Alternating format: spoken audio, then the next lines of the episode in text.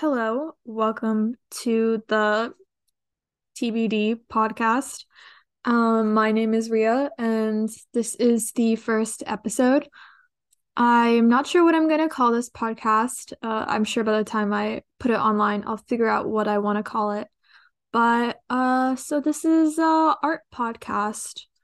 Um, it's still very much in the making, so I'm not entirely sure you know, if there's going to be a theme or if I'm going to just kind of go with the flow or even like what I'm going to talk about for the most part. But I guess if I had to say, I would probably, I think this is going to be a very film based podcast. It's going to be movies, maybe a TV show or book or music, maybe as like a supplemental. I'm not really sure. But yeah, I think this is going to be a podcast about films and I wanted my first episode to be about 2022 and my top films of 2022. Top 10 to be exact, with some honorable mentions. Um so I guess I would start off by saying 2022, why watch movies? You know, there's so many things you can do other than watch movies, but I still feel like film for me has always just been the top tier kind of art form for me. I think what makes film so powerful is that you can take every other aspect of art, you know, costume design, production, uh score, music. You can take music, words, you know, visual arts, performance and combine them all into one thing to deliver a message or a story or just even a feeling or a mood. Like an entire film can can it can't sometimes it doesn't even mean anything. It can just be a mood or a feeling. And i think that that feeling or mood or message or whatever can take you and it can transform your own life. So that's why i still watch movies in 2022 that's why i guess i could say i love movies in general. Um but most people don't. Most people don't watch movies is what I found. Most people can't sit through it. You know, there's other forms of entertainment. There's a lot more out there. There's YouTube, there's there's even podcasts you can listen to. Um but I still think movies are just always going to be for me the top tier kind of form of art that can exist. Maybe they'll find something or create something new, but as of now, I really do believe that. Okay, so I'm going to start, I think, talking about this year in film. So 2022 kind of felt like almost like we were starting the engine up again.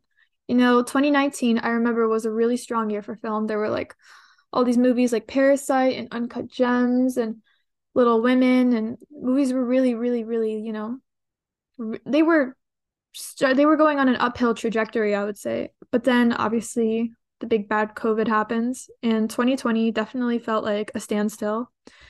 It was impossible to watch a movie. It was impossible to for movies even to be in production and it's kind of been feeling like that up until I would say this year. You know, 2021 there were a couple good releases. I would like to highlight Titan or Titane I hear people call it Titan in no Titan in France. I think that's how you're actually supposed to say it. But um, you know, there was Dune also. So like movies were going in upward having an upward trajectory, but this year I would say is not only the year that movies like came back, but they didn't they didn't come back. That was the thing, they didn't come back. It showed who was left, you know? Marvel movies. Okay, everyone went and watched Marvel movies everyone wanted to see Marvel movies, but all those other movies, the smaller movies, they were either completely forgotten about or a small fan base was still left, uh, still dedicated to watching movies. And I think people are going to have to come to terms with that fact and maybe either try to, you know, restore movies back to their old, you know, the popular like Friday night, like super busy in the movie theater, that kind of thing, or just embrace streaming and the fact that maybe people don't really watch movies that much. So, and it was interesting actually seeing these films and seeing, you know, what films were popular, what films, you know, made money, what, which ones didn't, all that kind of stuff. So that was a little side tangent, I guess, about movies and the state of cinema. But I'm going to start off with my honorable mentions. I have a couple, and then I'm going to go into my top 10. Okay. So the first film on this list is actually Scream or Scream 5. I'm not really sure. It's stylized either way, so I guess you can call it either one. But I really loved the movie. I love the Scream franchise. I just watched all of them for the first time last year, and I really loved how it was able to balance so, like self-referential postmodernism and at the same time be a slasher movie, be a fun, you know, movie where everyone goes around getting scared, hiding places, all that kind of stuff. Cuz I'm not a really big horror movie person, but as time has gone on, I've come to appreciate horror a lot more. Uh, I still don't like like really dark, disturbing stuff, but stuff like Scream, I watched Halloween for the first time. That kind of stuff is like great in my opinion. I think there's a lot of art in suspense you know, when to show stuff, when not to show stuff. There's so many creative decisions in horror. And because it is like a more underground genre, I think it does have the power to like relay more interesting, unique messages. So, Scream. Uh so this is the first the fifth movie, sorry, the fifth movie in a franchise of five movies, which I think honestly are all great. I think two, three, four, and five have all they all stand up to the original Scream you know, obviously nothing can be as good as the original Scream, but I think they all come pretty close because they they naturally continue the story in a place that feels unique and at the same time true to its original the original message of Scream. I love um the look of the new film because it feels very modern, but at the same time, you know, it still goes back to like the old Scream you know, the group of people. It's a requel, that's what they're calling it, which I think was an interesting way to pivot the series forward because yeah, they're referring, they're being they like being aware, self-aware of what they're doing, but at the same time, they also have like good scares. Like I love the opening scene. The scene um with Dylan Minnette when his character dies is also a great scene. I think I was really like on the edge of my seat during all that. Um, and even the ending, I think it's interesting how they, spoiler alert, I guess, um, talk about the fans of the series. Something that is a, kind of like a new direction forward, taking the internet or taking like fan base or kind of stan culture and incorporating it in its movie.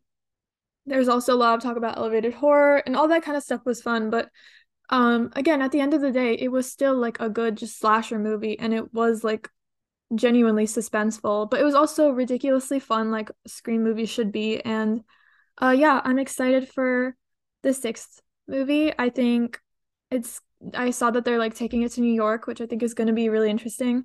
Uh, love Jenna Ortega's performance. Uh, yeah, I would recommend Scream. I recommend all the Scream movies, and I actually think I'm gonna do like maybe an episode about the Scream franchise because there's just so many details and things to unpack with those movies.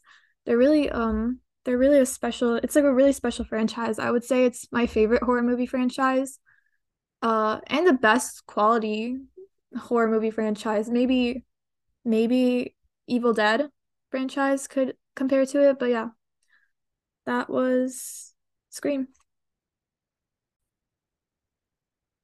Okay, the next film on my honorable mentions list is 3000 Years of Longing by George Miller. And I was doing like a practice run for this, and I actually said 5000 Years of Longing. So, yeah, I want to make sure I get that right. 3000 Years of Longing.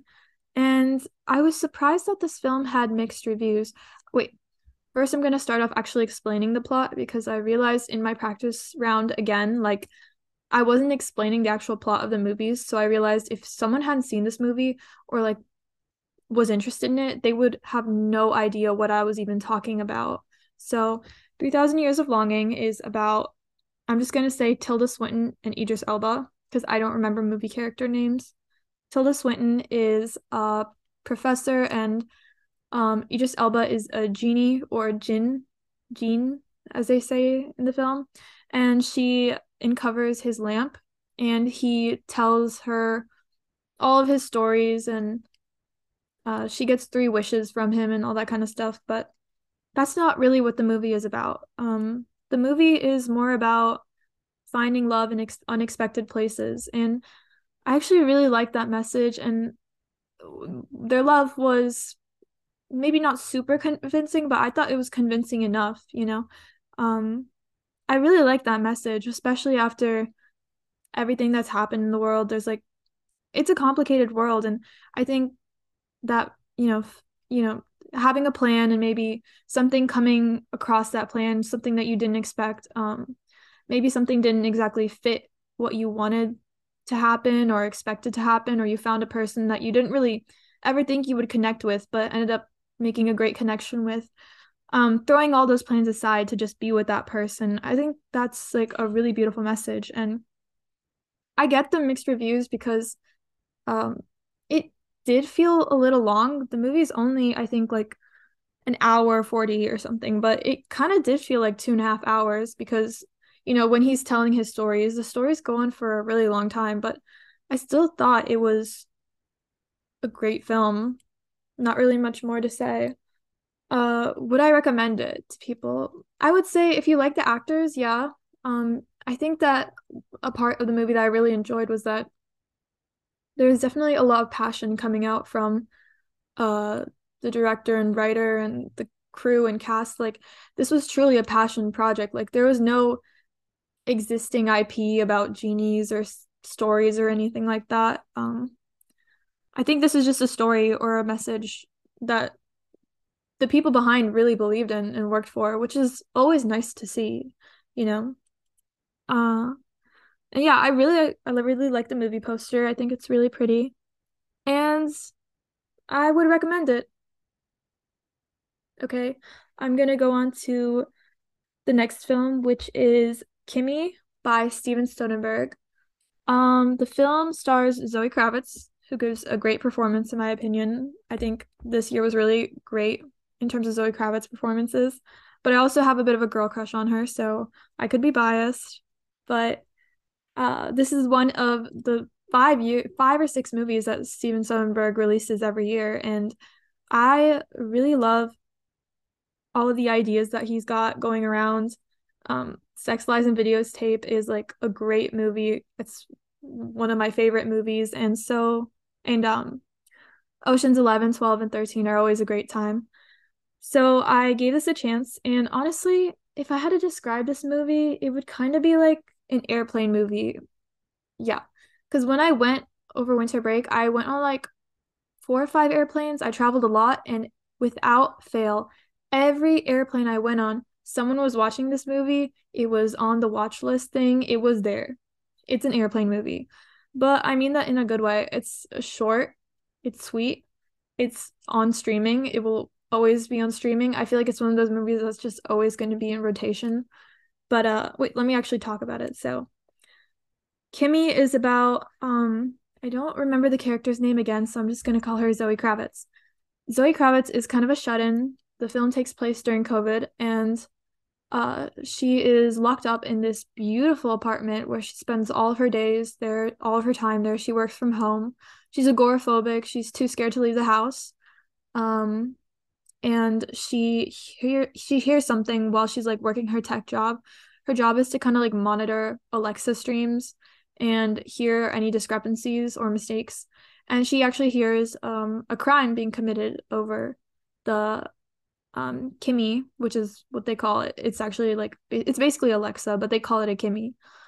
Um, and she has to go out into the world, you know, face her fears and try to stop or save or uncover this mystery or crime that happened in front of her. And um I really really enjoyed the first half honestly more than the second half. I liked watching her do her routine. Uh it was kind of soothing. It was like weirdly ASMR uh vibes, but the second half of the film um it's a more, bit more different. That's when she goes outside into the world and tries to, you know, save or like stand up against the bad guys. I don't really know what to say. I guess I'm trying to be vague because I would recommend it and I'd say you should watch it. But um I think of all the COVID releases, this was probably one of the better ones about COVID because I think because the overall message or what I understood from the film is that, you know, at the end of the day, COVID will one day be gone and we will have we should not be afraid to leave our houses and enter the world. Uh, and I agree with that message. So yeah, Kimi, Zoe Kravitz, Steven Soderbergh. I recommend it. Check it out. Okay, the last film on my honorable mentions list is Babylon, which is also the one I most recently watched. Babylon, I'm not really sure. Ugh, it just sucks because you just watch a movie that was supposed to be about movies or like a love letter or celebration, and you watch it in a theater full of emptiness. I was the only person, me and my friend were the only people that watched it in our theater, and there was only one showtime during the day, which was kind of strange. We both noticed that. And when we started watching the film, there was a little like pre-show clip where Margot Robbie and Diego Calva say, "We're so glad you decided to watch Babylon in a theater full of people." or something along those lines and we just looked at each other and we just like we were like, "Oh, that just sucks." But you know, putting that aside, uh the movie is actually very polarizing. Um I was surprised because I generally was on the positive side. You know, did I love this movie and I would go around telling everyone in the world to watch it?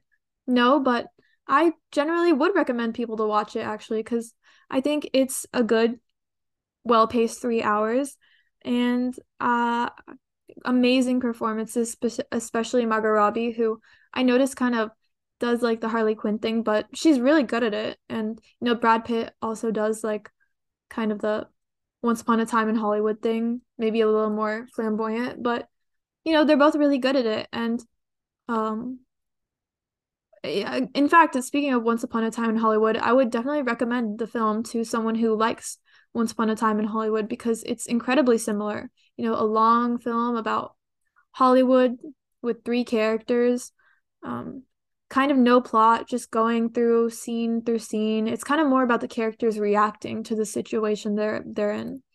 Um, but I thought each three characters had like strong personalities, just like Once Upon a Time in Hollywood. So if that was your thing, I'd definitely recommend it. Uh, let me explain the plot of Babylon if I can.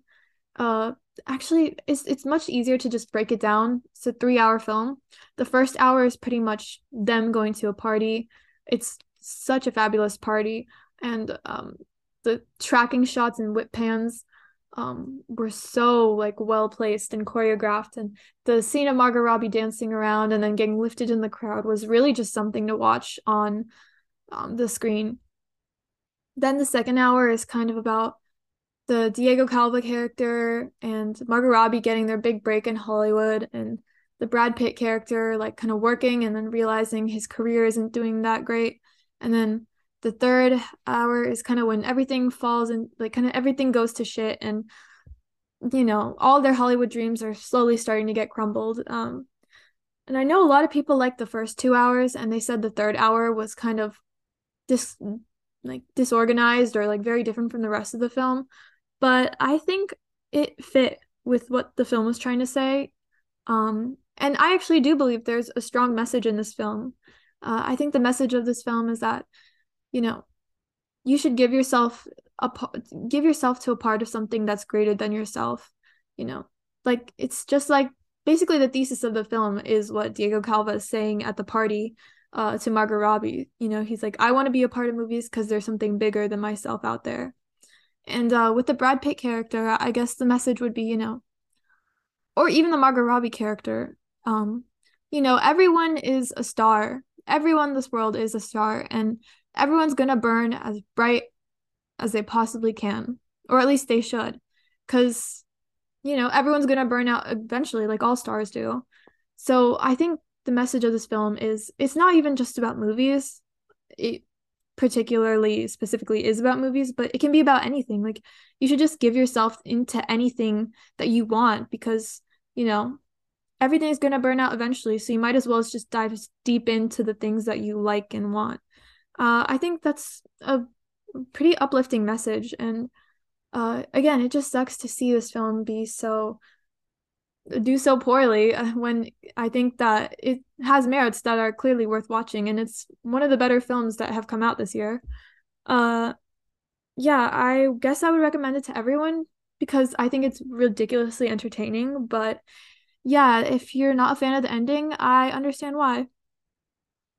Um one more thing about the film that my friend mentioned was that the sound was kind of strange.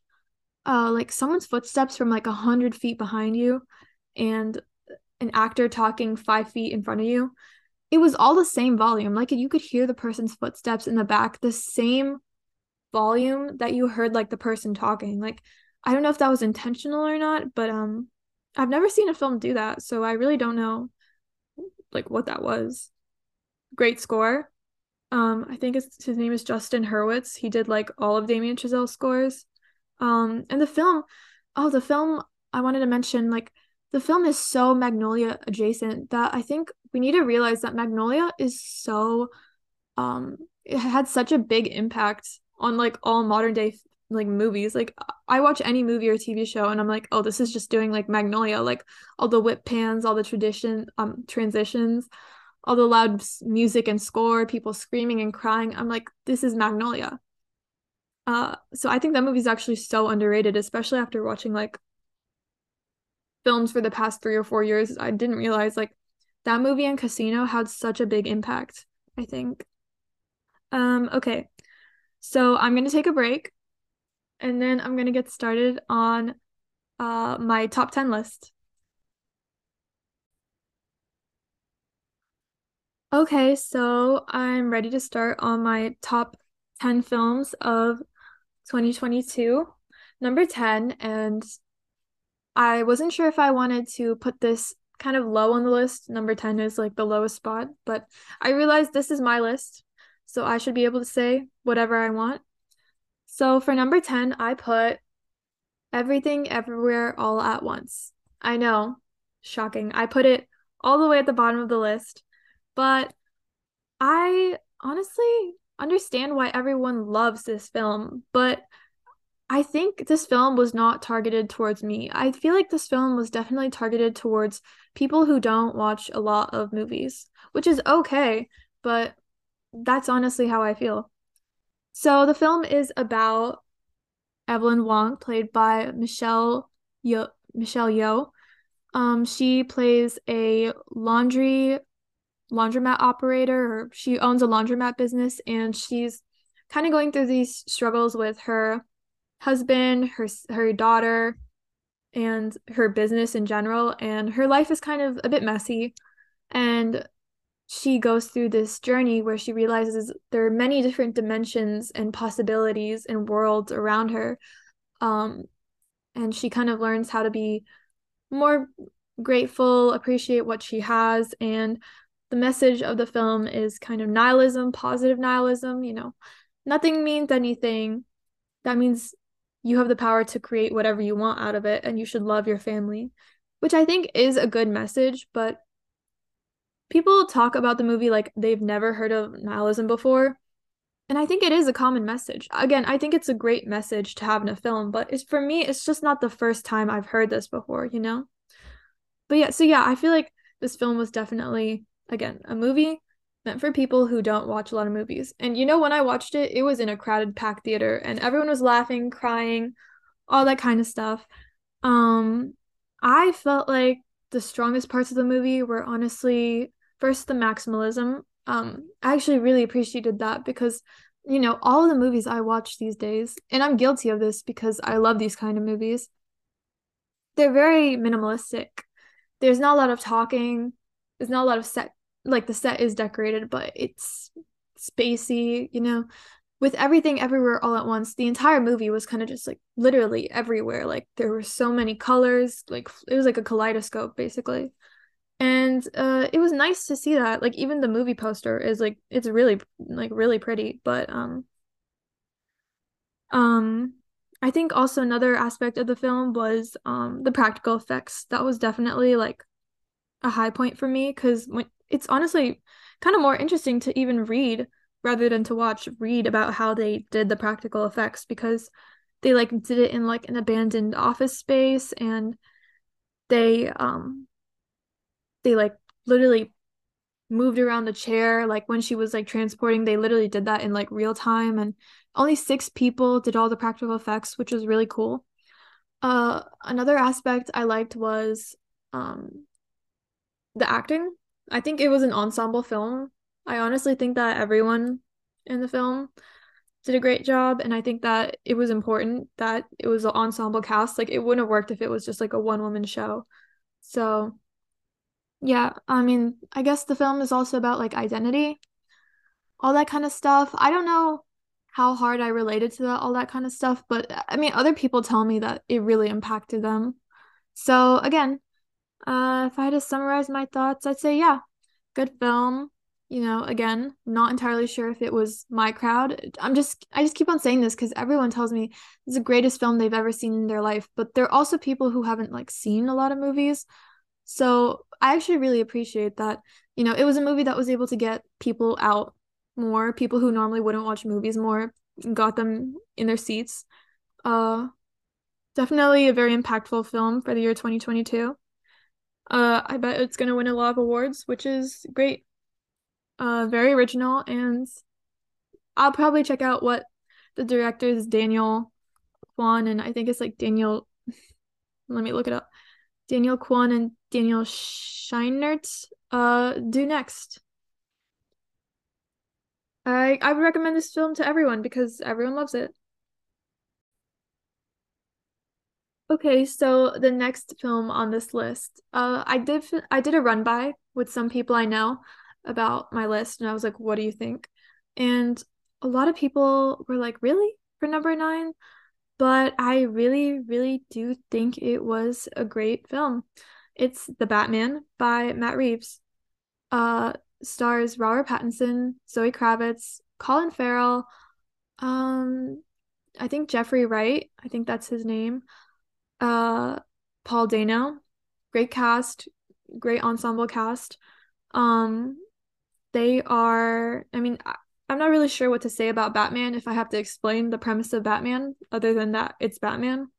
So I'm gonna go into it.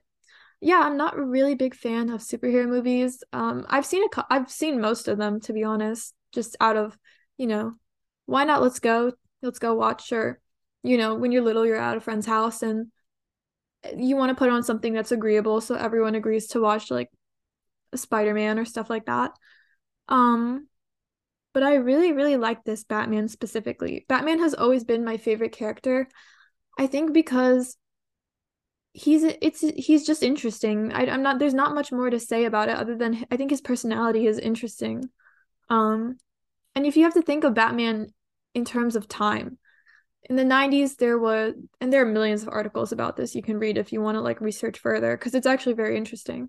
You know, in the 90s there was kind of like goofy Batman and then, you know, the Tim Burton Batman, it was very comic booky. Um, little silly, you know, Danny DeVito was dressed up as a penguin. Michelle Pfeiffer was like had claws and was like saying meow and stuff like that. But um in the 2000s after, you know, our political climate, uh everything that was happening, Batman became a lot broodier, a lot more, you know, realistic, gritty, edgy all movies were realistic, gritty, edgy in the in the late 2000s. And while I do enjoy that Batman, I think and I enjoy the other Batman, the previous Batman, I honestly like this Batman the most. I think what I liked about Batman was that he was truly he the Batman we get now is the Batman we deserve, you know? We kind of get the Batman we deserve at every time period and this Batman is very emo. He's very isolated he's definitely spending all his time browsing forums, reading reading like old articles, all that kind of stuff. And he does feel like the sign of the times. Um, and I have to, I'm not gonna lie, you know, this Batman kind of reminds me of Edward Cullen, and I love Twilight. I think it's a great series. I think it's truly a one of a kind, you know, film, the original Twilight itself. And obviously Robert Pattinson is also in Twilight. Um, and he's giving he's definitely giving Edward Cullen. But uh I think the aesthetic of this film was also a really big high point for me. Like um Zoe Kravitz walking around that like Berlin nightclub. I loved all of the scenes in that. I think it was called the Icebreaker Lounge or Iceberg Lounge or something like that. All of those like scenes that happened in the club, I was like so so living for it. I thought it was so great and like all the scenes of you know Batman walking around or like driving around in those motorbikes and like kind of stalking Catwoman, all of those scenes were just so, so great in my opinion. I love the Gotham aesthetic. I love like Gotham as a city. It definitely felt like it really did feel like its own world. And um I was definitely sucked into it like for the entire 3 hours and you know, um there was very it was definitely giving Fincher vibes. It was giving Zodiac, um Memories of Murder. Also, I love all of those films. Um so, you know, if you have to my my theory is that, you know, nothing is original over under the sun. So if you're gonna kind of find or copy an aesthetic or take inspiration from an aesthetic, it should be a good one. And I think that this was definitely a great place to take inspiration from. I love the noir um the noir feelings that this film gave me, all the um all the mystery solving, the riddles, all of those scenes were great. I thought the film also looked great. There was really good cinematography. I liked the pacing, you know, the sound of that man's shoes just walking as he walked felt so powerful and the um the beginning scene when, you know, everyone is so scared of just that bat signal and everyone just like runs away. I all the criminals. I thought that was just like it was just great movie, like cinematic like showing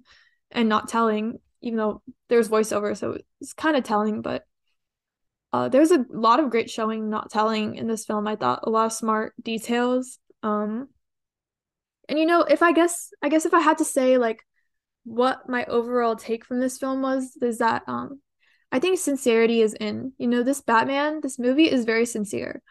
It can be a little silly how serious it takes itself, but at the same time, it really seems to believe in itself and it's never once pointing at it. No one's pointing at Batman ever and saying, "Hey, you know, aren't you a bat, like a talking bat? Like you don't have any powers. Like why are you Batman?" There was no like there were there was none of those kind of jokes, which was really rare for a movie coming out in 2022.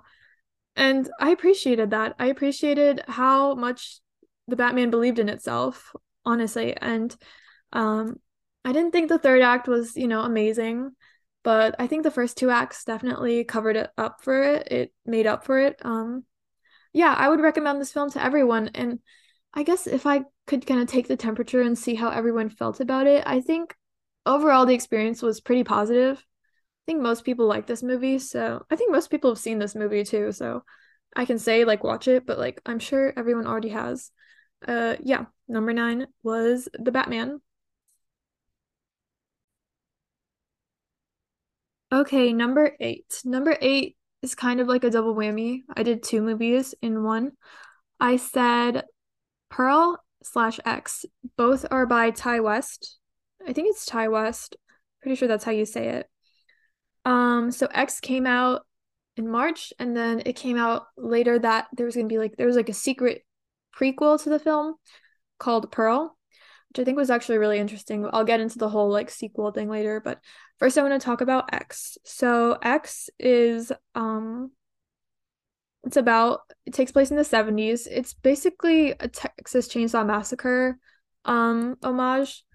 Um and you know what? I would say that if you have to take inspiration from something, at least let it be a good thing. Like I said about the Batman, at least, you know, it's taking inspiration from a good movie. There's nothing we could use a bit more of that, I think. Um it's very very very Texas Chainsaw Massacre. Like the plots are very similar. It's about these pornographic actors who try to make a pornographic movie in an abandoned barn and um, the owners of the farm that the barn is on are crazy and they're old and they want to kill everyone and they do or at least they try to and it's definitely a classic slasher movie um, there's a lot of like De Palma influence on it I can also see which again is a great play place to take influence from, I think. Um, I thought it was well paced. I thought it was fun. I thought it was definitely disturbing. Uh, and I thought that, you know, there's definitely a bit of discourse, discoursey themes in the film that kind of took me out. Like, uh, I, I can't think of any that come to mind right now for some reason. But, uh, like, for example, Pearl, I'll tell you, I'll tell you now, Pearl has a bit of like COVID discourse with the mask stuff. Uh, and I thought that was, you know, pretty fun, kind of, but it kind of did take me out because it was the 70s, so it was, or like the 1920s, 1970s. So it was a bit like, oh, wait, I get it. You're talking about like 2022, you're talking about now. Like there were definitely moments where I felt like that, but overall, I think the message of the film was just like, have a good time, get scared, a classic slasher film.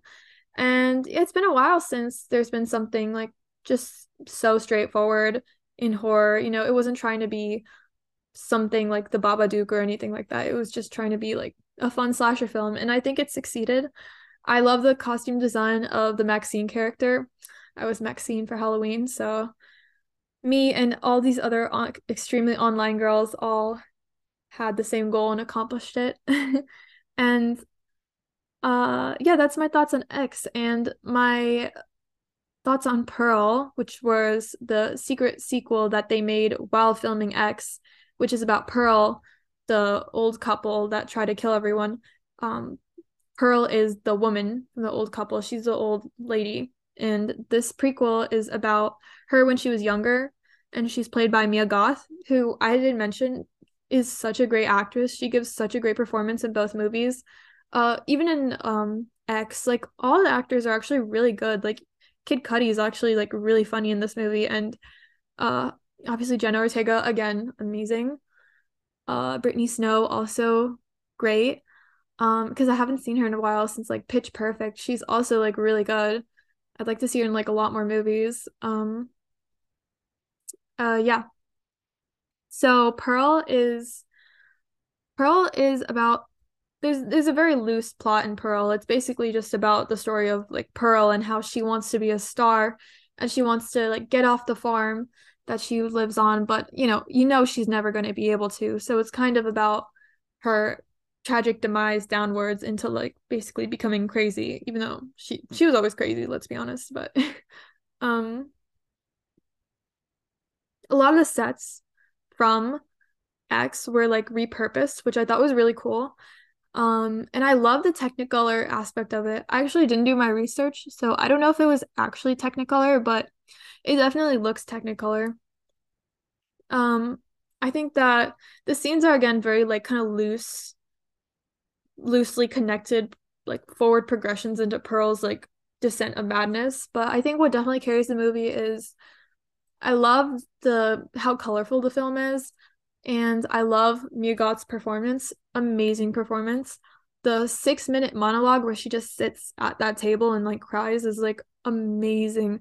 All the things she says, the way she says it, it was really, really great writing. And the turnaround of this film I heard was like, like honestly, a couple of weeks, which is also amazing. Like they, they literally wrote, they made X and then they'd go home, write Pearl, and then they'd like make it right after, which is really, really like cool. And uh I think that this film was just such a great time. It was so well made and so well crafted.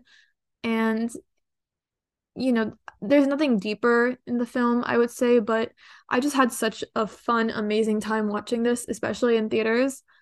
And uh, I can't wait to watch Maxine.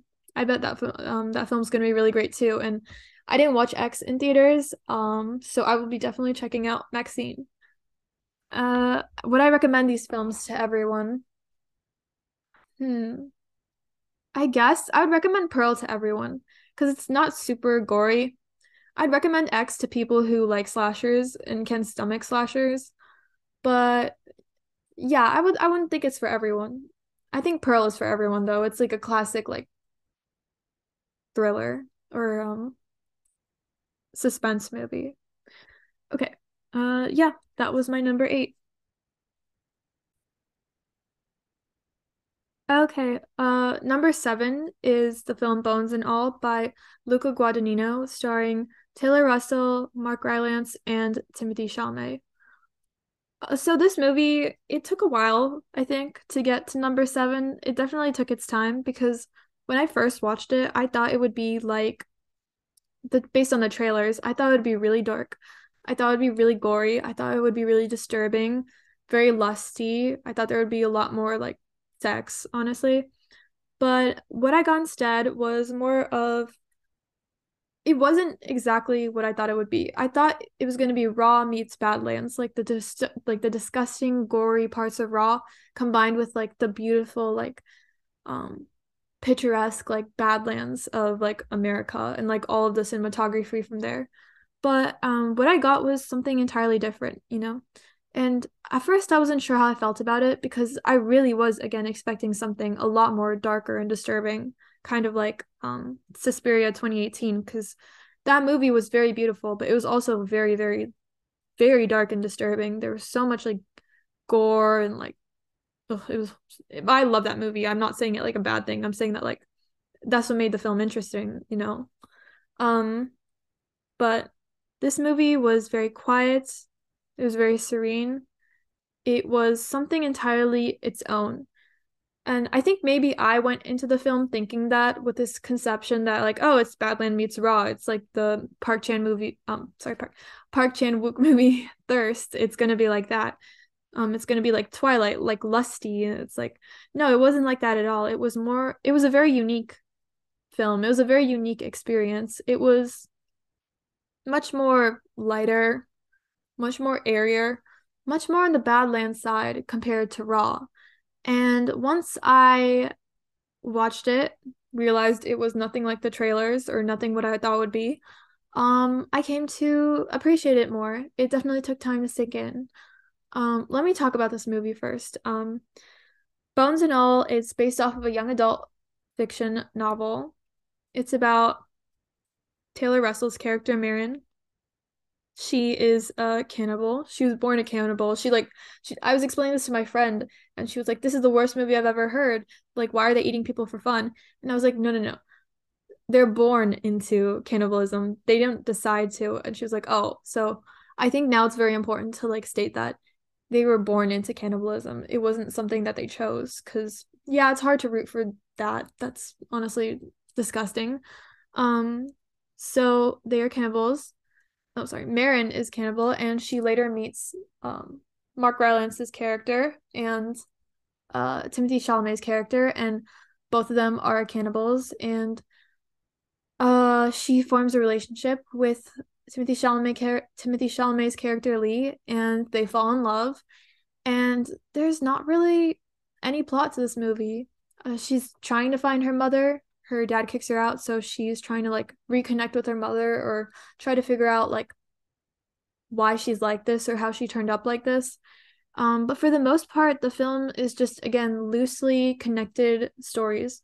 And i think of all the movies i've said so far this one's definitely definitely definitely the most loosely connected film there's like a scene like some a character will pop in. There's a lot of scenes where it's just one actor comes in does their little scene and then they're not in the rest of the movie. Like chloe sevigny who plays her mom is this, is in this for like one scene. Jessica harper is in this for like one scene. Um uh, michael i think his name's Stol- Stuhlbarg is in this for like again one scene. And it's kind of like about timothée chalamet and taylor russell their characters kind of just like encountering these people these obstacles, these things, and just kind of like moving on.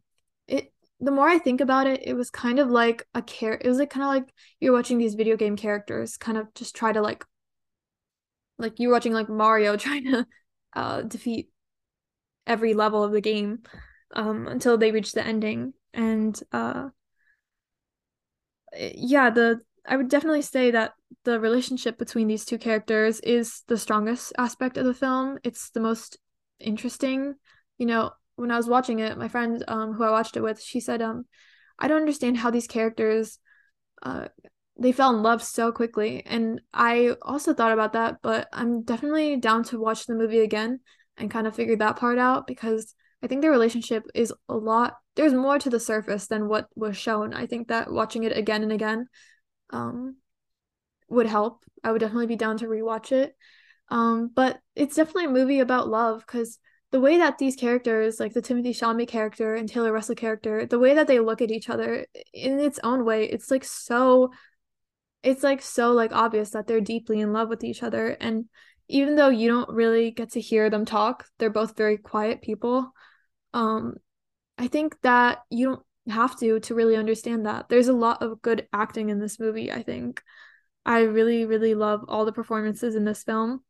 I think that actually Timothée Chalamet's character is a bit more interesting than um, Taylor Russell's character. I wish that her character was like a bit more strong, a bit stronger, because his character was very stoic, very thoughtful, very like action based, and sometimes it felt like she was just kind of like going along for the ride. I would have had her character maybe been a bit more forceful or impactful, or just took a bit more action to the plot, but um I really love the scene where the both the two of them are fighting after Chloe Sevigny like Taylor Russell like she encounters her mom and she has to like come to terms with the fact that like her life is like crazy and like she doesn't know what her next plan is.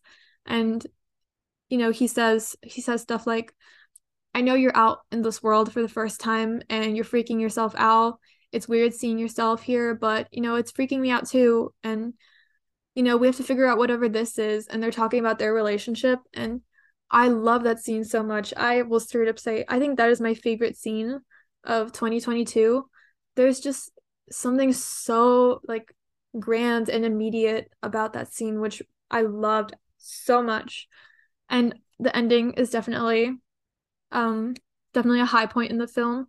I'm not sure if I love that song that they used um in the ending. I don't want to spoil the ending, but uh yeah, I the ending was crazy, definitely. And the last shot, even the last shot itself was like really, really beautiful. Um I guess there's no overall message in this film other than like love. Um, but if I had to do my reading about it, like my surface level reading, I would say um cannibalism is like a metaphor for love. It's a classic it's the most surface level take I can give on this film, but you know, cannibalism, two people eating each other, love, two people consuming each other, you know, love is like so consuming that when you see a person, you love them so much, you would like give your body to them, give your body, soul, all that kind of stuff. And cannibalism is literally eating someone. So the relationship in this film uh is definitely about like loving a person so much you could just like consume them. So that's my take. I mean, it's a very surface level take, but that's how I guess cannibalism ties into the love aspect of the film. Uh would I recommend this film? I don't know if the average person could honestly stomach the gory parts of this film because it is really gory. And I know some people who have seen it and they're like the ending was too much for me, but I think that it's a very unique experience. It's a very unique film. Uh, some parts, you know, like I thought the ending part when uh, Timothée Chalamet's character Lee kind of explains his story with his father, that part, by that time I was kind of like, um, that was just thrown in really, really randomly towards the end. But um, there were so many other strong parts of the film that make me think that it was a great film, and I really liked it. So yeah, that was Bones and All. Uh, I'm gonna go on to number six. So, number six, I have the Banshees of Inisherin.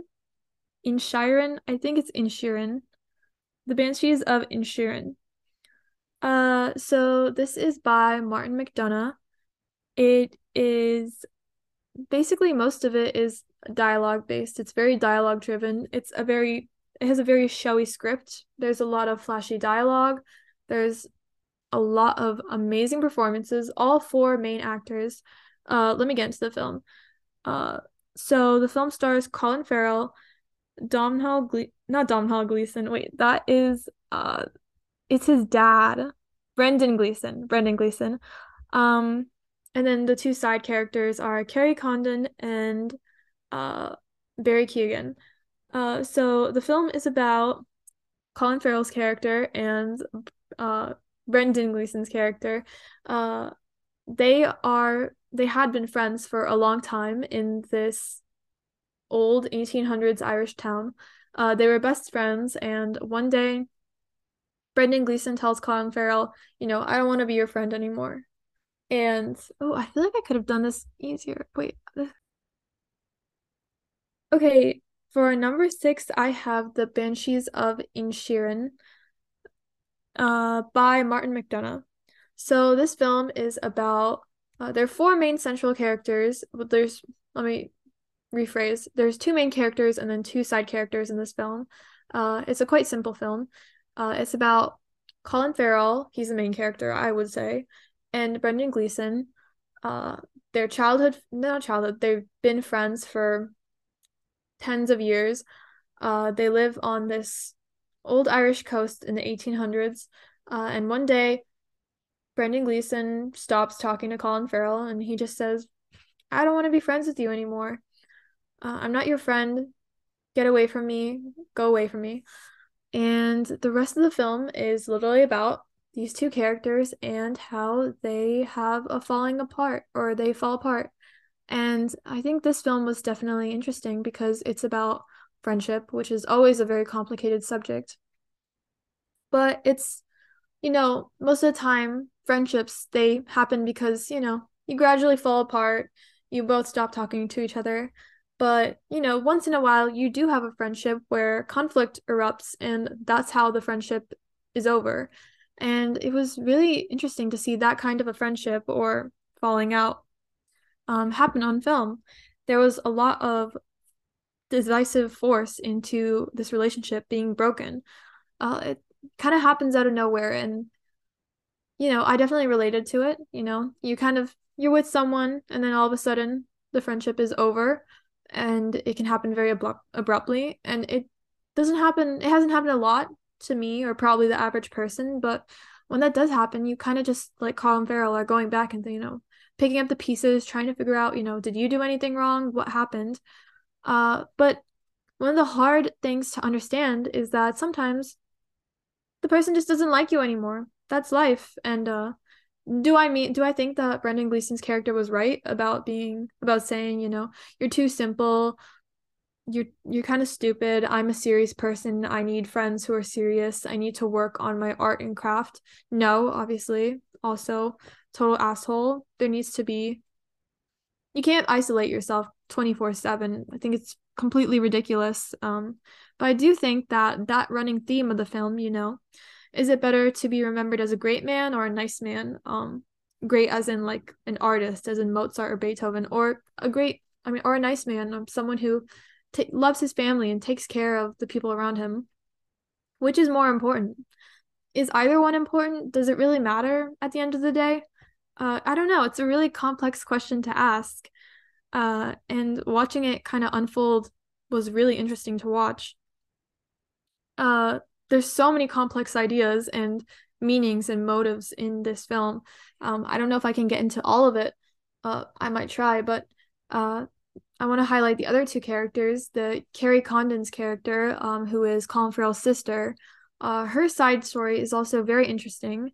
First of all, it was great to see um it was great to see a brother and sister relationship in film that wasn't like a 10-year-old and a 12-year-old. Like it was a fully formed like adult, you know, sibling relationship, which is something that you never really see, you know.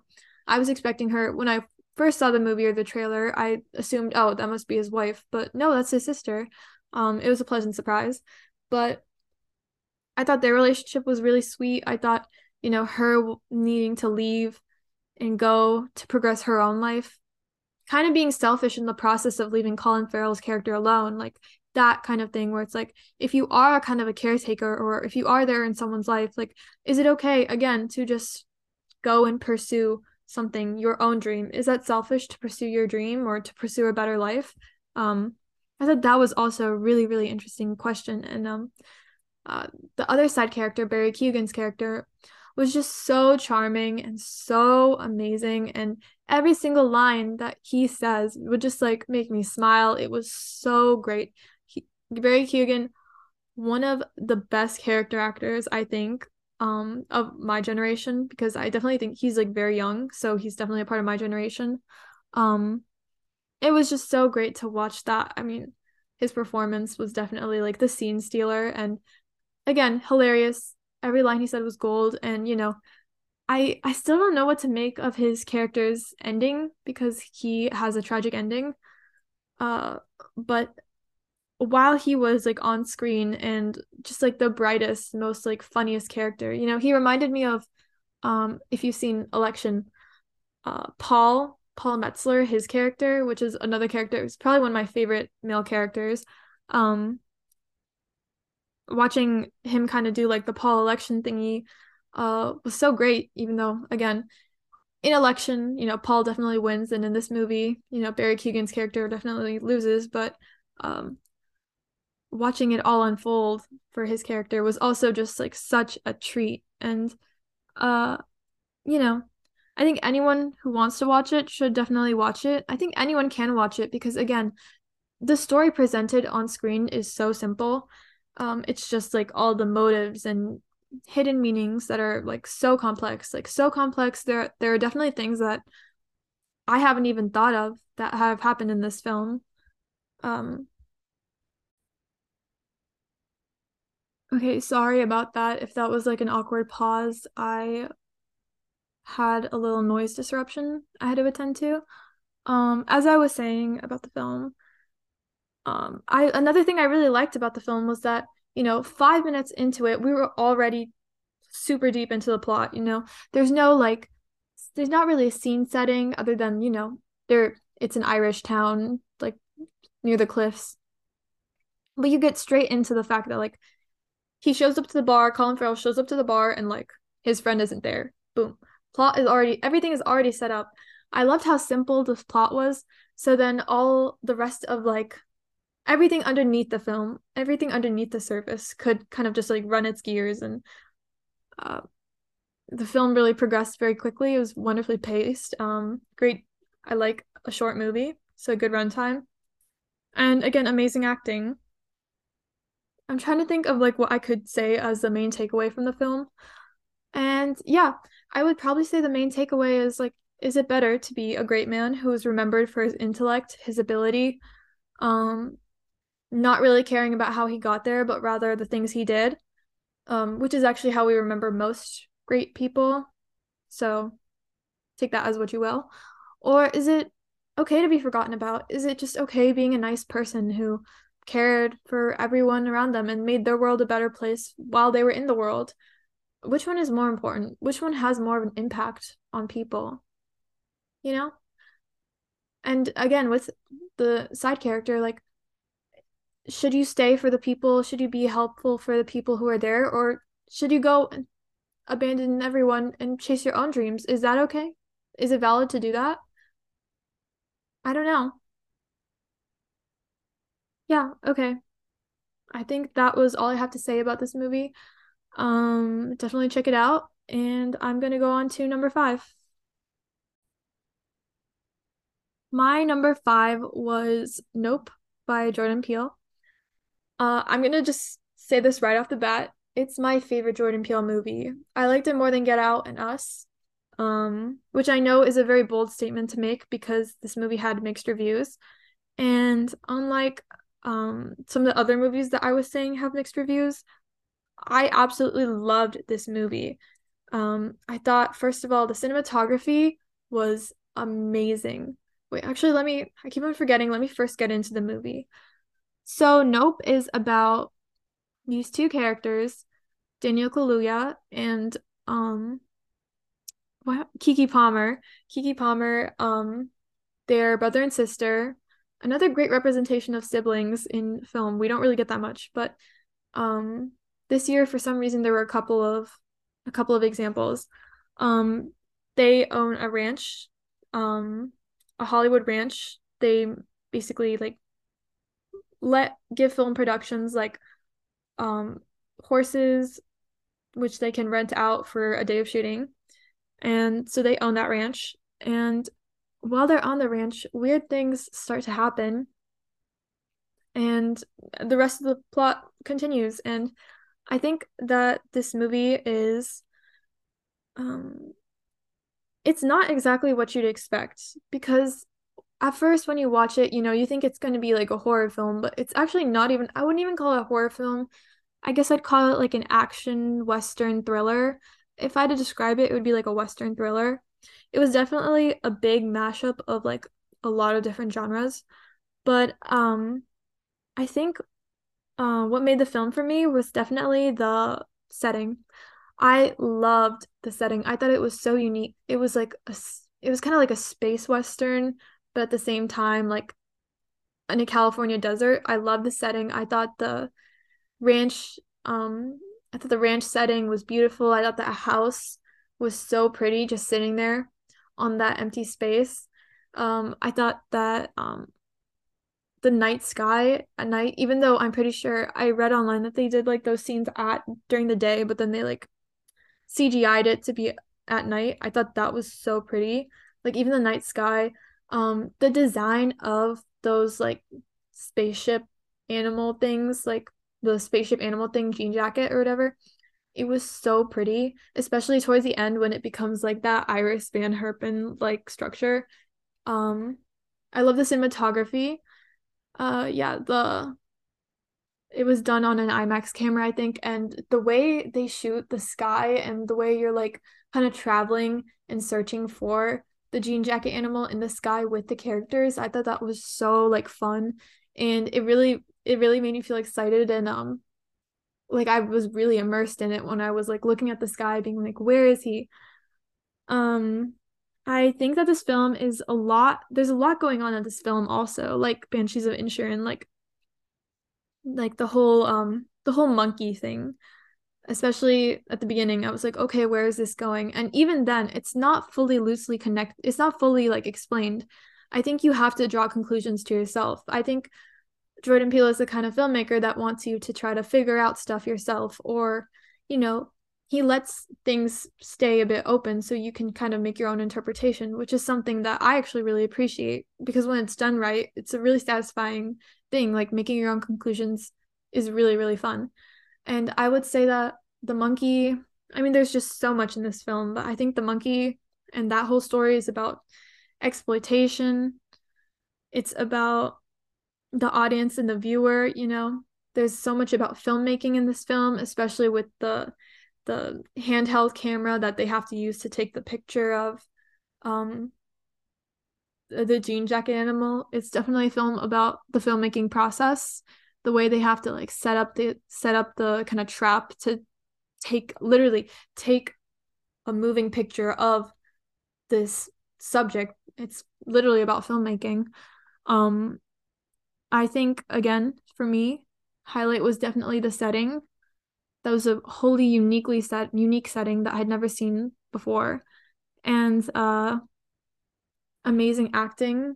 I loved Keke Palmer's performance. I loved Daniel Kaluuya's performance, even though his performance was definitely very quiet and subtle. I think sometimes quiet, subtle performances are the best kind. And uh yeah, I would say this film, I recommend it to everyone. I think everyone should check out this film. Worst case, you will be thoroughly entertained with all of the crazy things going on on screen. I love the the imagery of like the people getting swept away into the alien ship thing, even though it was terrifying. Uh, there are just so many moments I think in the film that really were so strong that overall it really added to the film for me. It was like it wasn't like I was totally like hooked in with the plot. It was like the little moments of filmmaking that were going on that really had me interested and invested in what was going on and I absolutely love the film. It definitely wasn't unsettling to me, at least. Like I was definitely thinking about like aliens, like things in the sky, like all that kind of stuff after watching it. Even though it wasn't particularly scary, um, there were definitely a lot of images that had me unsettled. Uh, and I really love this film. Again, my favorite Jordan Peele film, and I think everyone should check it out. Uh, yeah, number five is Nope. Okay, so number four is Memoria by uh I actually feel really bad because I don't know if I can say this director's name properly. Um let me just really quickly look up how to say his name.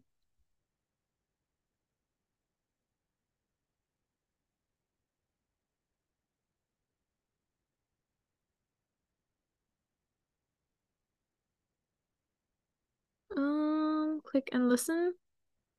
Apichatpong Weerasethakul. Apichatpong Vira Weerasethakul.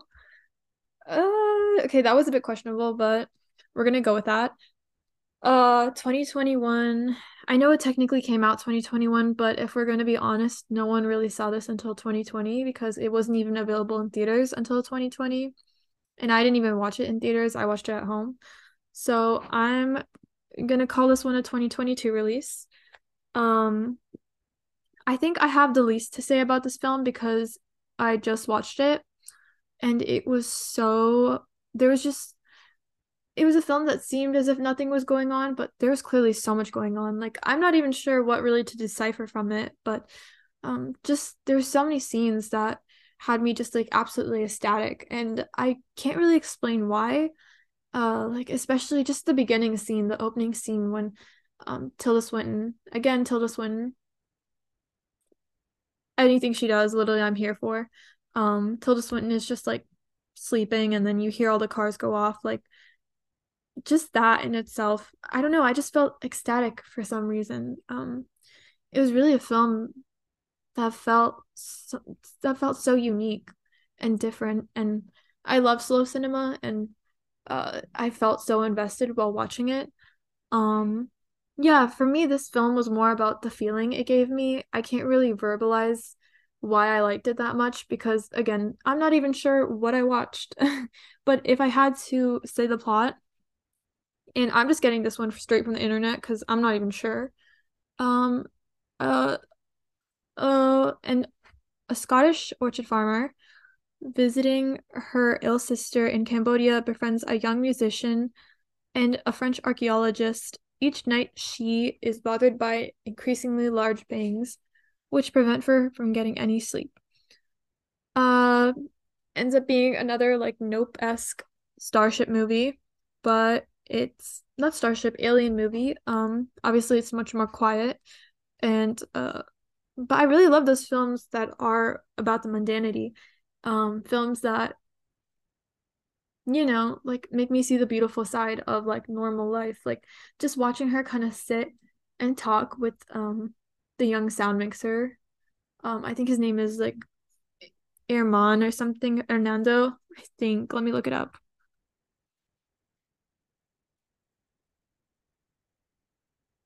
Yeah, his name is Hernan. Just watching him her sit and talk with um him.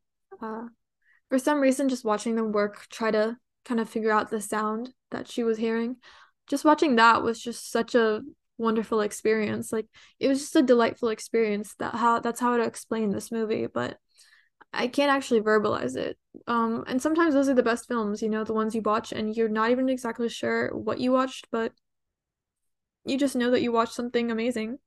And I think I might have to rewatch this again, see what other people are saying about this. Um, I literally just watched this like two days ago, which is why I'm still not even sure, but um, it's number four on my list because again, the feeling I got was just so ecstatic and joyful. And the cinematography, the oh my god, the 35 millimeter shot on film, it was so beautiful. And the especially the scene towards the end, the last scene of like all the nature and the the color grade in the film, it was just so pretty to watch. It was very like Ozu, which is what I honestly say about every slow cinema film, but uh again, love this film. Uh the scene of Tilda Swinton kind of just at that table crying or like looking very shocked, kind of just like deadpan straight faced. Um that scene was beautiful. Like there were just so many moments and images that I can even think about now without having even seen the film that make me feel so like invigorated.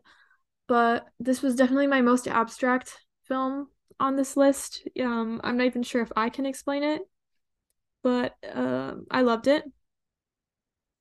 Wouldn't recommend it to everyone because again, slow cinema is uh, very, very much for people who like watching kind of beautiful paint and dry. And, and I say that as like the highest compliment ever because it's so much fun for me, but it's not for everyone. And you know, even even I have to kind of get in the mood of okay, I'm gonna watch this movie and nothing might happen for two hours. Um, but I find with slow cinema, most of the time when you think nothing is going to happen for two hours, you know, everything happens. So uh, th- I think that's what's one of the the best parts of these kind of movies is that like you see nothing's happening, but again, underneath the surface, it's like everything is going on. Um, you just have to figure it out yourself, which is why it's so invigorating. And uh, yeah, number four was Memoria. Okay, I feel like I've been recording for two hours right now. I might have been. Um, we're at the top three, so we're finally we're getting down to the wire. I went into this thinking, oh, how am I even going to fill up, you know, 20 minutes of um airtime? Like, I don't know what I'm going to say, but I ended up saying a lot. So, pretty proud of myself for that. Um, yeah, we're gonna do with number. We're gonna go on to number three. So number three is Aftersun by Charlotte Wells. Uh, stars Paul Mescal and newcomer Frankie Corio. It's about these father and daughter, a very young father, a very like young young father, and um his ten year old daughter, or around that time. And it's about the hol- a holiday they took in Italy when um when they were both young and the older version of the character her name is sophie she um is kind of reminiscing on it um she's watching like these this old vhs recording or camcorder recording i'm not really sure um i don't think i remember like what exactly but um, a big theme is kind of just like memories and uh you know when she's watching when she's watching everything that's going on in the recording everyone's so they're both so happy and excited and they're all jumping around and dancing but when you see these memories being recreated what actually happened on their vacation it's that it's incredibly sad and there's such an air of melancholy in this film which i i love. I love that feeling of like nothing no one is saying anything is sad or no one is saying anything is bad but you know you can get the vibe or the feeling that there's definitely something off based on you know little expressions on people's faces and little things that people say. And th- this in this film it's like the daughter could make an offhanded remark to her father and it would be like the end of the world to the father and you could really feel the weight of every single little moment in their relationship um and that was just something that I love watching on film like I love this movie was very very you know uh somewhere by Sofia Coppola inspired. It was very Sofia Coppola. Um I love the film somewhere. Uh this was definitely a bit more uh not I don't want to say dramatic. I'm I'm saying dramatic not as like a bad thing or a good thing. It was just it was just if I had to describe it more dramatic than somewhere. But the film is actually very similar, like down to the arm cast, like a father and a young father and like a daughter and their relationship with each other and this film is definitely very like Beau Travail um Beau Travail-esque even there's even this this amazing shot that literally is like the Travail poster like exact same pose exact same stance everything and um the use of the color blue in this film is just so pretty and every single shot is so beautiful and there's this one scene that absolutely took my breath away. It was um when the daughter Sophie is like rec- they're like the entire shot, it's like a 2 minute scene. The entire shot is shown through like a TV screen and you never even see the actors' faces. And yet at the same time you always know exactly what's going on. Like you know like you don't know exactly what the characters are feeling, like especially the Paul Mescal's character, the dad character, he's a very enigmatic character. But you can you can see, you can tell or figure out like what's going on or that something is off or like a character feels a different way. Um, but again, this is a very show don't tell movie. Um, not a single thing in this film is explained, like not even a single thing. It's very much you have to pick it up yourself. Um, again, beautiful shot on 35 millimeter, beautiful cinematography, and Paul Mescal's performance in this is so interesting and nuanced and I really really loved his performance in this. I think his performance in this was one of my favorite performances of the year. Um probably my favorite male performance, you know, him and Colin Farrell's character in Banshees of Inisherin would probably be my two favorite like male performances of the year, but um yeah, it's incredibly touching, beautiful cinematography, like the way reflections are used in this film are like some that I have never seen before. Like the way a person's face can just bounce off like the light of a table and you can see their face in the reflection of a table or like the reflection of like a computer screen. Um it's so beautiful. And you know there's this really great shot of like the daughter sitting and then the father is like removing his cast from um in the bathroom and you can see both sides of the wall. It's really beautiful. Um yeah a lot of a lot of really great framing not a lot of like moving around camera you know there's there's not exactly a whip pan in here or anything. It's very very simple um understated um yeah, at the same time, incredibly gorgeous. Yeah, very, very, very Claire Denis inspired. The entire movie of Beau Travail is like clearly, clearly inspiration for this film. But again, like I said, like I keep, like I keep on saying, you know, there's nothing wrong with taking inspiration from something great. You know, I think we could use more of that. Like, there's not a lot of exactly Claire Denis, you know, imitators out there, and there honestly could be more. We could have a couple more. I guess the only thing I'd have to say about this is that I hope that Charlotte Wells' next film is probably a bit more. I, I would like to hear her own voice or see if there's another theme in her in her films, but it's too early to tell now, obviously.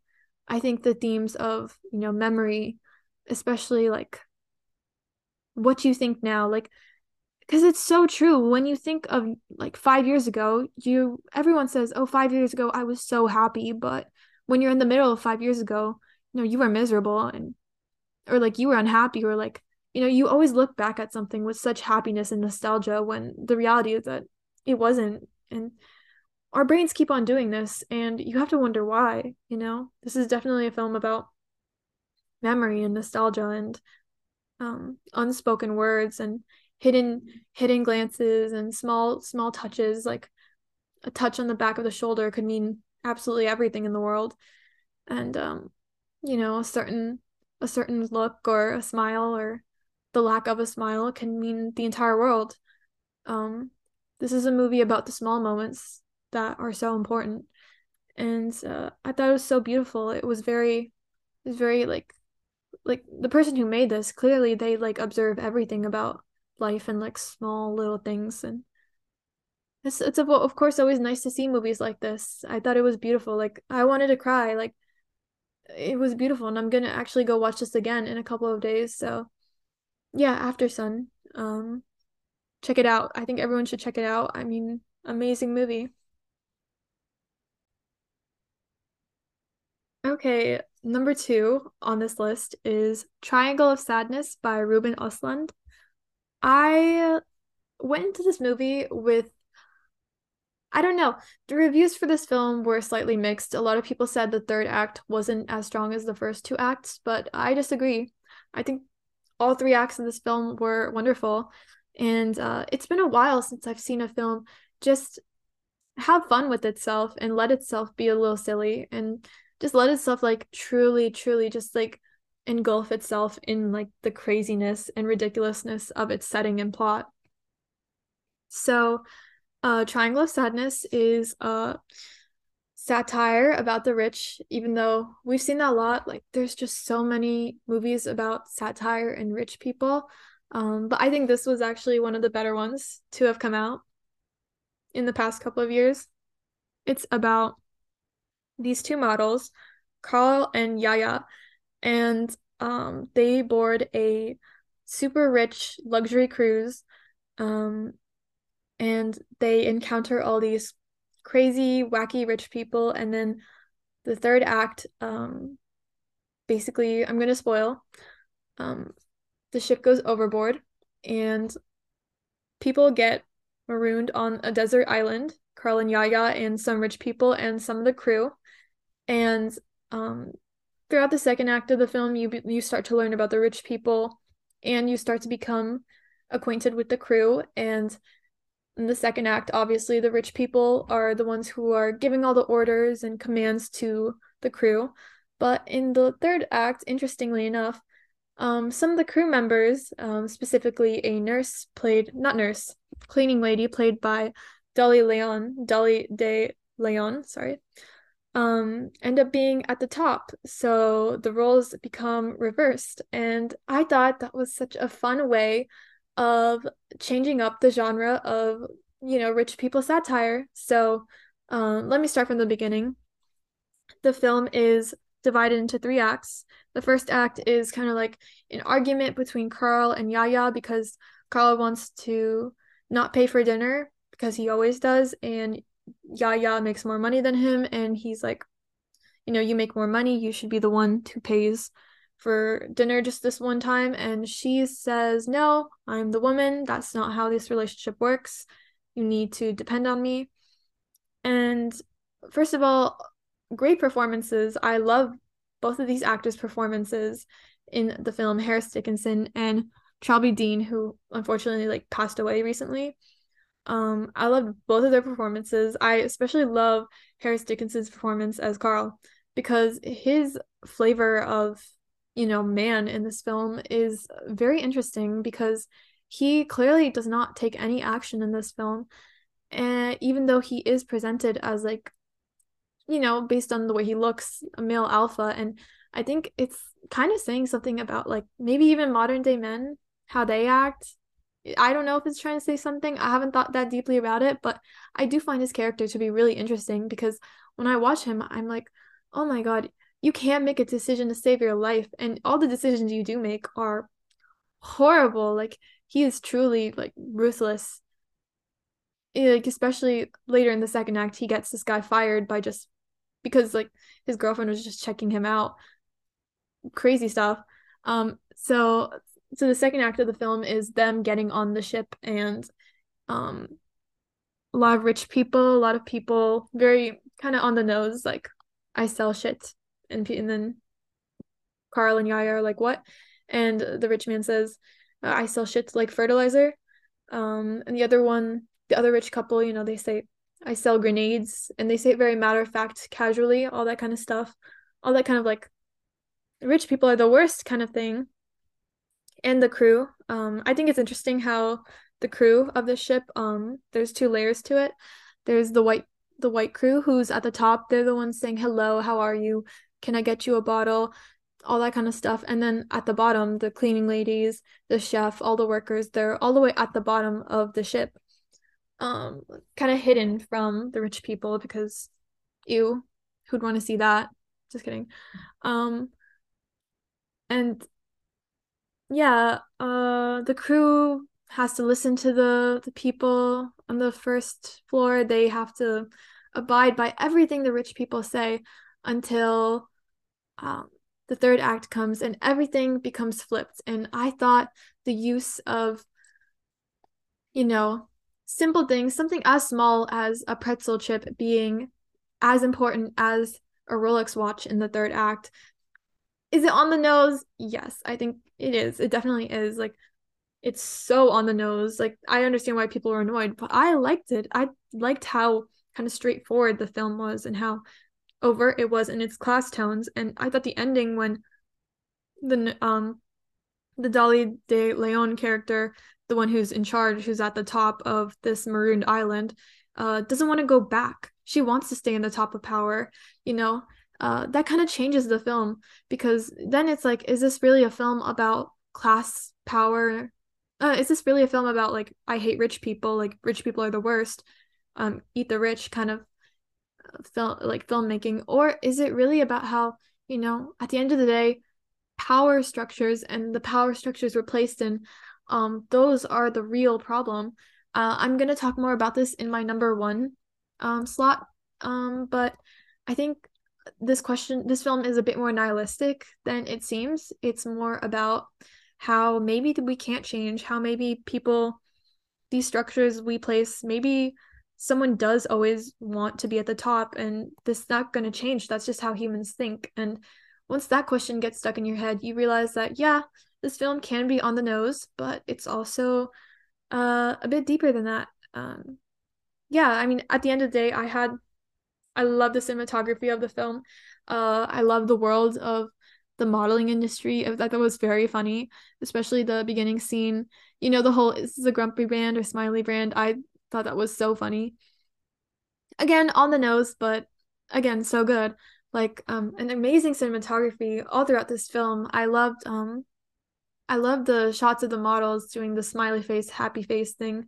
Um the scene where Carl and Yaya are like sitting on this on this um on the beach chairs and you can kind of there's like a fly like kind of zipping around and uh Carl is reading like Ulysses by James Joyce like great cinematography great like little fun details that you know you it's not a detail it's something that you definitely notice and definitely that's something that's just like placed in front of you but uh it's still just so fun to watch and uh I love the you know just like basically the cinematography the color palette all the whites and blacks and golds it's very pretty um yeah, uh what else? Oh, I didn't even talk about um the Woody Harrelson character. Um I loved his character. I wish there was more of him, but at the same time I understand why that scene was short or why his character was a very small character.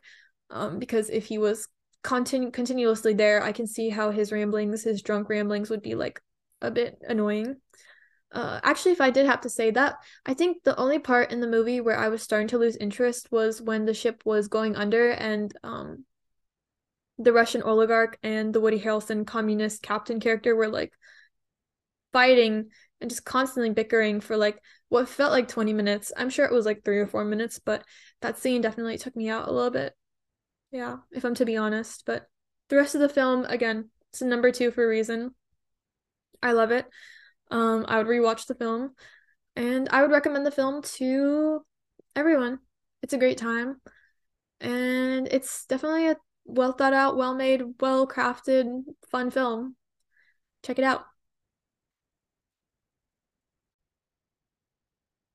Okay, the last film on this list is a film that I think and feel so deeply about that I almost honestly I'm not even sure if I have anything to say about it because I wouldn't even know where to start.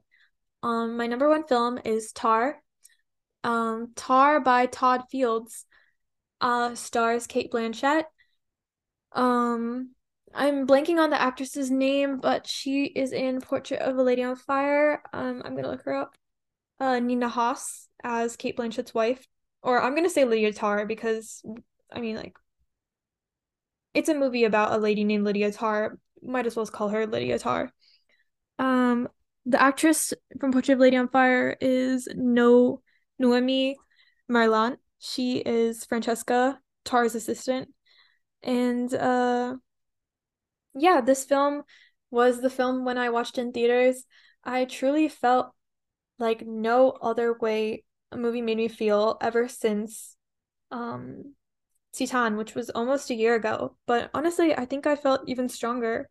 I mean, it's hard to compare Titane and Tar because they're two separate films, but um I again felt so ecstatic and so overwhelmed. And for this film is long. It's an hour, it's two hours and 30 minutes. I literally did not want this movie to end. I wanted to be in the world of Lydia Tar. I wanted to experience, I wanted this person, I just wanted to follow this person around for the rest of my life if that sounds weird. It probably is, but Lydia Tar, um, her character is so fully developed. And again, speaking of election, um, she's very Tracy Flick. She's just this go-getter who wants everything. And um, I absolutely love those kind of female characters, those kind of female characters who are unapologetic, but they're not badasses. They're actually horrible people. but that's what makes them fun to watch and that's what makes them true to life because people aren't just this black and white like good people or bad people you know and um everything about this film this film is definitely a little cheeky it definitely knows what it's doing like even the apostrophe on the title of the name tar especially later when you figure out that lydia tar is her name is first of all i think it's like linda and she's from this small town in the middle of like rural america but um yeah everything in this movie it's like it's a movie that um, has the trappings and casings of a very pretentious movie, but at the center of it, it's very straightforward and it is making fun of the pretentious people that you would think this movie is about. Like when you watch this film, you think, or see the trailer, you would think, oh, this is a serious film for like serious film people. But I actually think it's a film that kind of makes fun of all the seriousness um, that people have over the music and film industry. Um, so Tar is about a woman named Lydia Tar. She is considered to be one of the most famous and widely celebrated composers of all time, especially female composers. Um, she's definitely presented to be the most famous female composer of all time. And um, this is a story about her life and her downward trajectory. Um, people call this movie a movie about cancel culture, but it feels unfair to call it just about cancel culture because that part of the film is very small. I think this film is more about can you separate the art from the artist? And um it's it uh, going back to what I said about Triangle of Sadness. This film is about power and the question of power because Lydia Tar is a as she describes herself, U-Haul lesbian. She's a woman, she's a lesbian, um, yet she still craves that power that we see in all of these quote unquote, you know, straight white old males.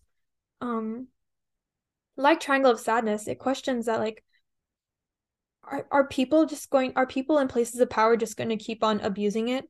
Um is there something wrong with the system itself? Is there something wrong with humans? Um why are we just why are we all fighting for power and control? What is what is the elusive elusivity about it? Um why is it so elusive? I, I'm not sure if elusivity is a word, but I'm just trying to say like what is the what is your obsession with power? And um again, anyone put in the right position can possibly, you know, take power and um misuse it, use it for their own personal ulterior, motives.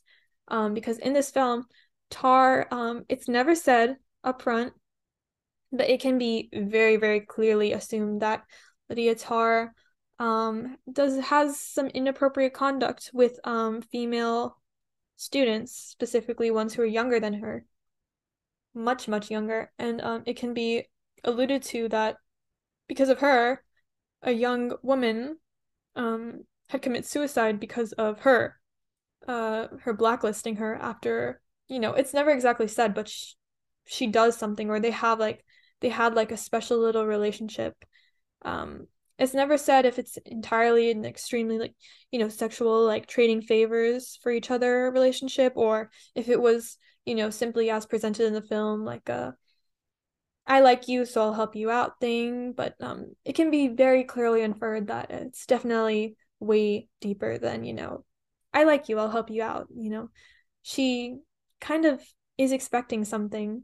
You you can get that vibe from all the things she does and um watching this woman kind of juggle around her her weird personal inner life combined with her career um it makes you wonder about all these other people um and how they maintain their life like especially people in power and how you know their personal life and their work life might be more intertwined than you think which is a very disturbing thing to think about uh but yeah the film starts off with I think the first 40 minutes of the film are literally two scenes.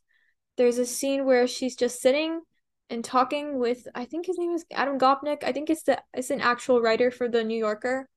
Um they they talk about her career and they establish that she's a very good um she's a very good talented artist and then um the next scene is like um she's teaching at Juilliard and she's literally berating the student for stating his opinion that like I think it was Bach was um like an unsavory person who didn't have good personal ethics and um she berates him and says you know what if you like let's let's let's dissect you then. What makes you so great? All that kind of stuff um which later does come back into the film um it turns out. But um yeah uh the first 40 minutes of the film are absolutely entrancing you know? I didn't even think it was 40 minutes. I thought like maybe 10 minutes went by but um the pacing of the way they talk in this film is musical itself. Um there's no score in this film actually. It's the it's kind of like it's kind of like those other movies where there's no score where it's like the dialogue and the setting and the transitions that's the musical um kind of that's the score of the film the music. Um i think i read that they actually did the the director todd fields and um, his Foley artist they did all their work in some like in some cottage in scotland i don't know if it was scotland but it was something like that and the sound in this film is so uh, simple yet detailed. Um, actually, everything about this film is so simple, yet you can tell there's so many details underneath it. Uh, I, I realize those are my favorite kind of films, just talking out loud. Uh, movies that present themselves to be very simple, but are actually like the most complicated things in the world. Um, I actually do hate it when a movie just tells you everything that's going on. It's kind of nice to have this, you know, subtlety um, but so yeah, the film itself, every single scene, it's so musical. Like, um, I think also the film itself is literally a crescendo because the pacing of it is very, it starts off very, very, very, very slow. There's one or two scenes. I mean, the pacing is wonderful. Like the pacing of each individual scene, amazing. But you know, each scene starts off being 20 minutes long, 15 minutes long, 10 minutes long, and slowly, slowly by the by the end of the film, like each scene is like 30 seconds long. And because uh, you know, it's a film about power and control, and you see Lydia Tar's life literally at the beginning of the film. She's so in control of every aspect of her life, but slowly she loses control so hard and fast that each scene has to kind of like take the tempo of the way her life is just kind of uh, is it I think it's actually I think it's called the diminuendo. Actually, I don't you know, I'm not even gonna try to pretend I know the musical terms. Just kind of just crashing down. No, no, no, it is a crescendo. Okay. Like the crescendo of her life. And then the ending, the last shot is so funny and so kind of even anti-pretentious that it makes you realize this entire film is just winking at you and saying, you know, this isn't it, this film is exactly the opposite of what you think it could be. You know, again, like I said, you watch it and you think, oh, it's going to be a very, it's going to have all these big words that I'm not going to understand. And it's going to have all this like acting and like gesticulating and people walking around and complex camera work. And it does have all that. But at the same time, this film is winking at you and saying, it's a little silly, isn't it? Um, definitely very Kubrick inspired. I love that little detail that Todd Haynes was not Todd Haynes. I don't know. I keep on thinking Todd Haynes. Todd Fields was in Eyes Wide Shut. He plays Nick Nightingale, and Cate Blanchett actually voices one of the the actress that saves Tom Cruise at the secret party in the film. Um, but yeah, uh, I think that this film is very, very um, Kubrick inspired, which I absolutely love. I honestly love any film that's Kubrick inspired. Uh, Kubrick is probably one of the most like one of my favorite directors. But yeah, the cinematography was wonderful. I love, I'm obsessed with the Juilliard scene and the way um the camera just moves and the way the blocking of the actors and all that kind of stuff. It's truly so impressive to watch. It's amazing. And uh just there there's so many simple simple subtle things in this film and I love how simple, you know, a simple directorial choice can, is made and uh it's very much it's very much it's a film that you watch and you just know you're watching some masters working at their craft. I mean cate blanchett's performance oh, I, feel like i haven't even talked about her performance. It's amazing. It's the best of the year for me. And uh the script again amazing. And when you read the script um it's only 90 pages 98 pages long but the film itself is like three hours so i just sit there i want to i want to do a thing where i sit watch the film with the script next to me, but you wonder like how something like this is even possible, how something like this can even get made, or how something like this is even made. Um, I haven't even talked about. There's so many things about this film. Again, I want to talk about, and I feel like I've been rambling about this film for so long. Um, the beginning, how the beginning scene is literally just the credits rolling, and how another part of this film is about who gets credit and ownership and art, and um, how you know the actors' names are at the end of the film while the cast and crew is all at the beginning for six minutes. You have to sit and watch you know crew member number 42 his name or her name being put on screen and you're waiting for the film to start and you have to reflect and think like all these people made this film. It's not just todd haynes. It's not just cate blanchett you know working the ropes.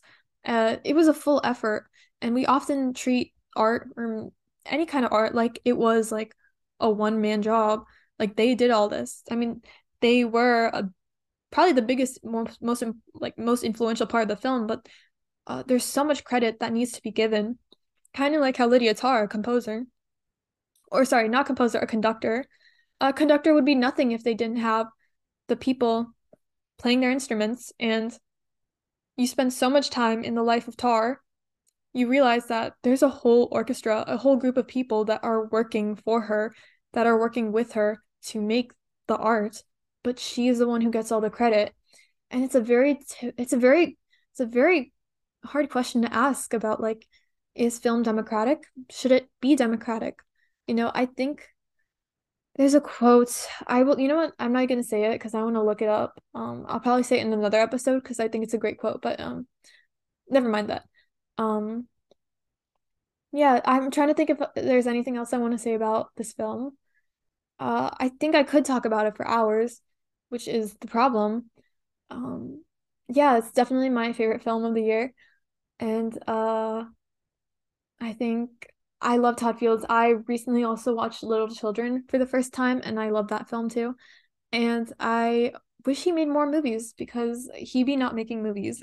I do not know what he be doing, but um, that's fine. I'm glad if if Tar comes out once every 16 years, I'm okay with that. I can live with that. But yeah, that was my top film of the year. That was my top 10 list of the year. Uh, I guess this is like the wrap up of episode one. Uh, name of this podcast is still TBD, but I actually had a lot of fun just sitting here and talking because I think these things all in my head and I realized, you know, I should really just get them out on something so I can like free my mind up from all the storage of like all my thoughts on these films and uh, I really enjoy talking about movies. I enjoy talking about art. There's just so many I could talk about anything for hours honestly when it comes to art. Like any like if there's a movie I really like, I could talk about it forever. Um I just hope that my thoughts are interesting to like anyone basically. Um that was so yeah, this is the end of this episode and um I'm going to stop here for now. Uh thank you for listening and episode two will be coming out soon. I will have to figure out what episode two is even about. If there is a theme to this podcast, pretty much everything other than this episode I have to figure out. So uh yeah. Thank you for what um thank you for listening.